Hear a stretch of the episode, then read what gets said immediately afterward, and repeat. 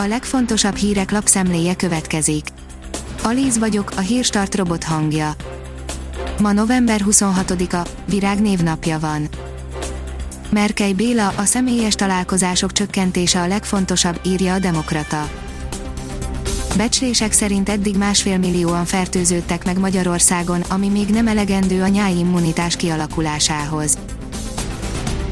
A 24.hu oldalon olvasható, hogy retorzióktól tarthatnak a magyar orvosok.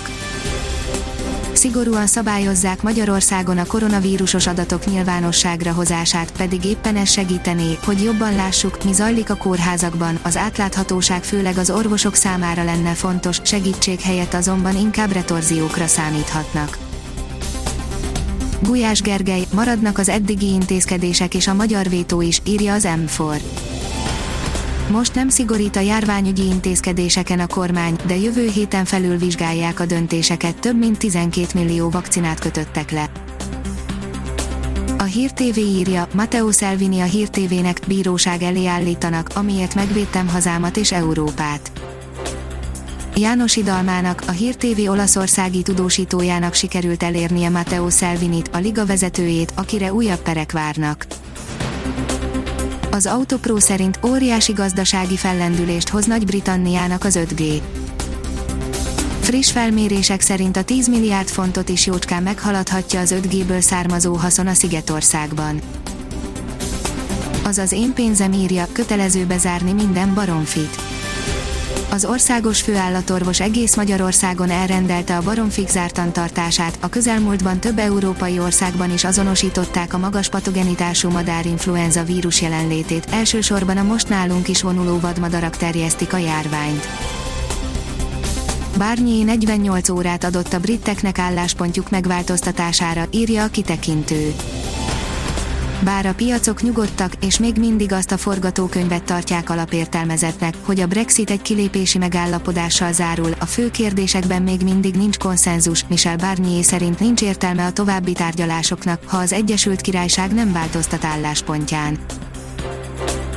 A formula szerint szégyendíjat kapott Leclerc Olaszországban lemaradt a dobogós helyről a török nagydíjon, mégis kapott érte trófeát a Ferrari versenyzője, az aranytapír díjat a kínos pillanatokat okozó közszereplőknek ítélik oda.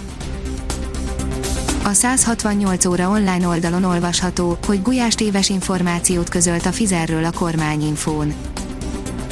Gulyás Gergely a szolidaritás hiányát emlegette az amerikai vakcinával kapcsolatban, de téves információt közölt, a kínai vakcinát viszont igyekezett jó színben feltüntetni. A startlap vásárlás oldalon olvasható, hogy megszűnhet a kényelmi díj a mobil fizetéseknél.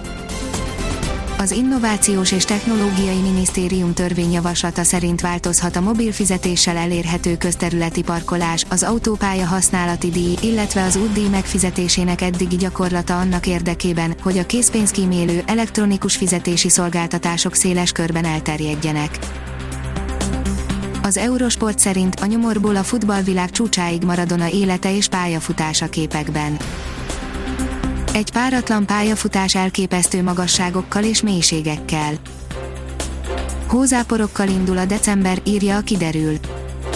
A tél szerelmeseinek kedvez az időjárás vasárnaptól kezdődően, több helyen megjelenhetnek az első hópelyhek, kemény fagyok jöhetnek az éjszakai órákban. A Hírstart friss lapszemléjét hallotta. Ha még több hírt szeretne hallani, kérjük, látogassa meg a podcast.hírstart.hu oldalunkat, vagy keressen minket a Spotify csatornánkon. Az elhangzott hírek teljes terjedelemben elérhetőek weboldalunkon is. Ha weboldalunkon hallgat minket, az egyel korábbi adás lejátszása automatikusan elindul, beállíthatja, hogy az összes korábbi adás, vagy csak az aktuális tematika hírei következzenek. Köszönjük, hogy minket hallgatott!